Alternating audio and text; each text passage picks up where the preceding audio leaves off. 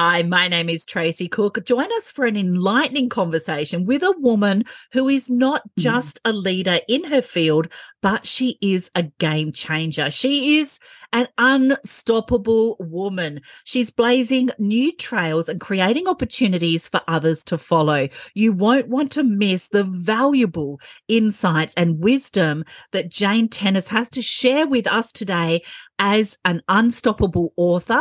She is one of the 25 collaborative authors inside the Unstoppable book produced by Elsa Morgan. And they're 25 inspirational stories from women in business who have overcome adversity to create a powerful legacy. Jane, I'm so excited to hear. How did you evolve into an unstoppable person? Uh, wow, that's a deep question. um, first, I'd like to thank you for inviting me to be part of this podcast. It's very humbling and very exciting at the same time. Um, just to give you a little bit about me, I'm the typical middle class family, grew up in St. Louis, Missouri, and I I got involved in pharmacy. I've been a hospital pharmacy director. Are you ready for this? 50 years in the state of Missouri. Wow. That's a milestone that many people don't don't achieve or don't uh, are are not around to enjoy that. So I'm really very honored with that. How did I become an unstoppable woman? Well, pharmacy as a hospital pharmacy director, I directed the pharmacy department and helped lead and improve pharmacy services. When um, throughout some issues that were involved in my life, I eventually got got acquainted with a really good friend and got involved in network marketing.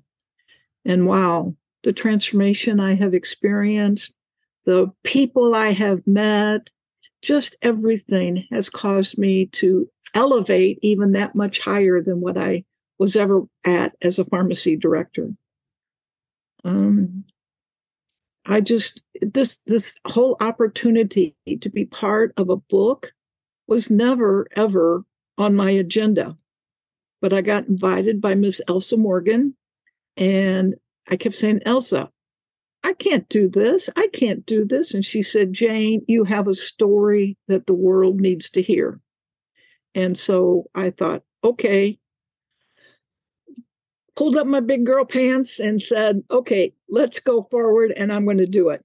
And that's how I really got involved with the Unstoppable book. Um, I believe I have a lot to offer the world and offer women, even some men to an extent, on what you can do in your life. And you're not relegated just to one profession, then you retire and sit on sit on the sofa all evening and watch TVs. There's more to life th- than that. And that's how my life has evolved. That's definitely a powerful place to be and to recognize that you're never too old to dream another dream. You're never too old to shift careers and shift gears. So, what was the main inspiration to write your chapter as an unstoppable author about overcoming that adversity and leaving a legacy? Well, um, some of it has to do with I have seven nieces and nephews who I think the world of. I have and I have no children of my own. I want to create a legacy for them, for not only just them, but four, five, six generations from now. And I want them to say one day, maybe in the year 2050 or or longer, they can say, "We're able to do this because," and Jane created this legacy for us. That's one of my deals. The other deal is, um, and I might get a little choked up, so I'm I'm going to try try my best not to. My mom was my my mom and my dad were my role models. My dad died when I was in pharmacy school, but my mom raised three girls, so it was the four of us ladies growing up from 1968 till my mom was diagnosed with Alzheimer's in 2010 uh, the the trial, trials and tribulations we experienced during that time was just some. As I look back on them, they were laughable, but they were so educational. When my mom was diagnosed with Alzheimer's, I experienced a major transformation in myself because I felt like as a pharmacist, I should be able to help her and help her understand what was going on, help her to go through this, but I couldn't. And that helped me to understand why they tell the medical professions don't treat your family because you're too close to the situation. When my mom did expire, did die in, in 2015, I told her I was going to create some kind of a foundation, not a foundation that deals with the Alzheimer's patient because there's so much drugs out there, so much studies that are going on. But to help a foundation, either a foundation, a standalone foundation, or be part of a group, a, a, part of a, a subgroup of a major foundation that's going to sit there and help the caregivers understand what the patient is going through. These patients live 5, 10, 20 years after diagnosis. And some days my mom never knew. I didn't think my mom knew me, who I was. I have to tell a little story though. Thanksgiving before she passed in 2014. She, by then she was on pureed food. She was in the hospital, in the nursing home, and I was feeding her her Thanksgiving meal. I can laugh at this now, but at the time it shocked me. I must have wiped her mouth a little too hard and she let out this blood curdling scream, Janie. And I thought, oh my God, what did I do? What did I hurt her? And, you know, all it was was she, I realized then that she knew who I was. I didn't know who she was, if she knew me or not, but she knew who I was. And that made a very lasting impression on me that no matter what stages our Alzheimer's and dementia patients are in, they know who we are. So treat them like humans. Treat them like your mom. Treat them like your dad, your sister, your best friend. Don't treat them as an outsider. They don't deserve that. They gave you their life. I mean, my mom was a dynamic lady when she retired. And to watch her deteriorate in this road was just it was heartbreaking. So those are my two major major desires on why I wanted to leave a legacy, why I want to, why I'm convinced that I'm the unstoppable woman and I'm going to make this work no matter, no if, ands, buts about it. I know in my heart of hearts that um, I can do good to help people. I've always helped them in my life. Now I can help them throughout the world. I think that is an absolutely profound, wonderful legacy and to have the story about your mum behind it and the love of her daughter and your mum still knowing who you are to be able to pass that legacy on for generations to come for your family and other families, Jane, is just um, absolutely heartwarming. Um, and you're that's what unstoppable means to you. You, you don't want to give up. And can you sh- share some kind of specific strategies or techniques that you discuss in your chapter of the Unstoppable book for overcoming adversity and leaving a legacy. You've just given us an insight into caring for your mum and and the reasoning behind that. Um, is is can you let us into a little sneak peek into your chapter?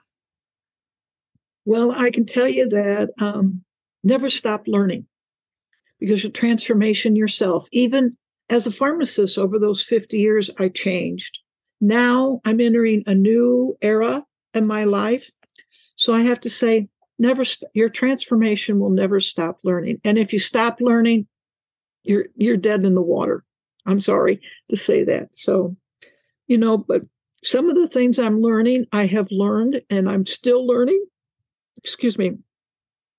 Is that I'm learning to set boundaries boundaries boundaries of who can come in my life and who can who I need to let go.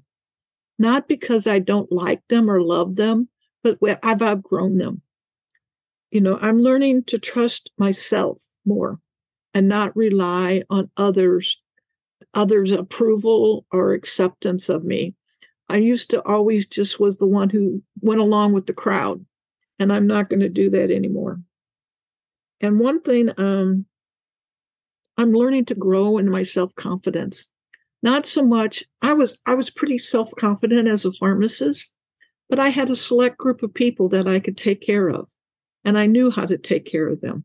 Now with this opportunity being global and i mean my business is in over 110 countries i'm learning how to open myself up and let people know who i really am.